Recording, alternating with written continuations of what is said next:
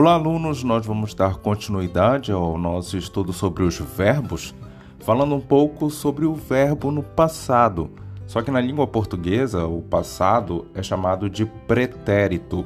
Então a gente tem que saber esse nome, porque é esse nome que vai aparecer nas provas, é, quando a gente estiver assistindo aula, em uma palestra.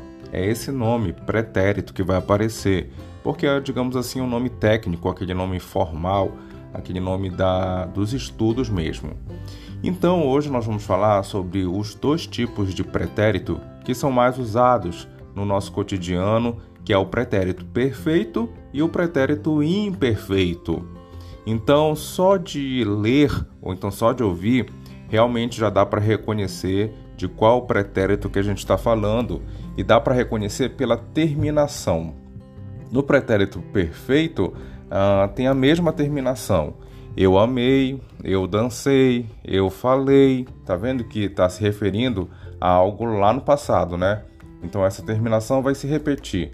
E já o pretérito imperfeito tem uma outra terminação, que é eu amava, eu falava, eu telefonava. Então só de ouvir já dá para reconhecer, só de ler já dá para reconhecer. Vamos começar falando então sobre o pretérito perfeito, que é algo que já foi concluído, já foi acabado, já foi finalizado. Quando eu digo assim, eu construí uma casa. Então, a ideia que passa é que lá no passado eu fiz isso, eu concluí a casa, né? Eu terminei de construir a casa e a casa está lá construída, está perfeita. Já no pretérito imperfeito, é algo que era um hábito meu lá no passado, era algo que acontecia constantemente, como eu estudava. Então não dá a ideia de que eu estudei uma vez e pronto, acabou. Não eu estudava com uma certa frequência, de segunda a sexta. É algo que eu fiz muito lá no passado. Então, esse algo que eu fiz muito lá no passado é o pretérito imperfeito.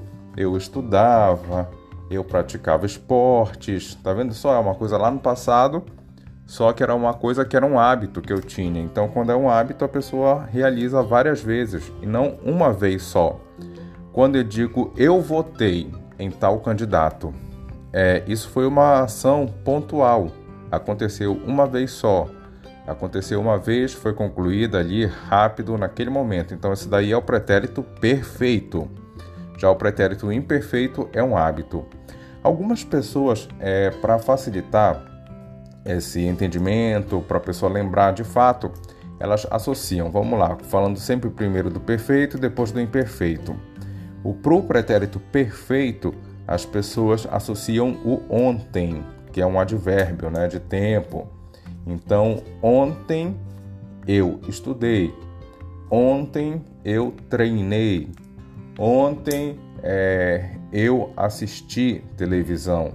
Então, o ontem, tá bom? E o pretérito imperfeito é associado ao antigamente, lá atrás, tá bom? É uma forma aceitável da gente lembrar é, desses dois tipos de pretérito. Então, antigamente eu treinava, então é uma coisa que eu fazia com constância é, no passado, né? Antigamente eu assistia televisão todos os dias. É, antigamente eu lia. Então tudo isso é pretérito imperfeito, tá bom? É uma forma de falar é, sobre um passado que era um hábito que aquela pessoa tinha. Então é o pretérito perfeito e imperfeito.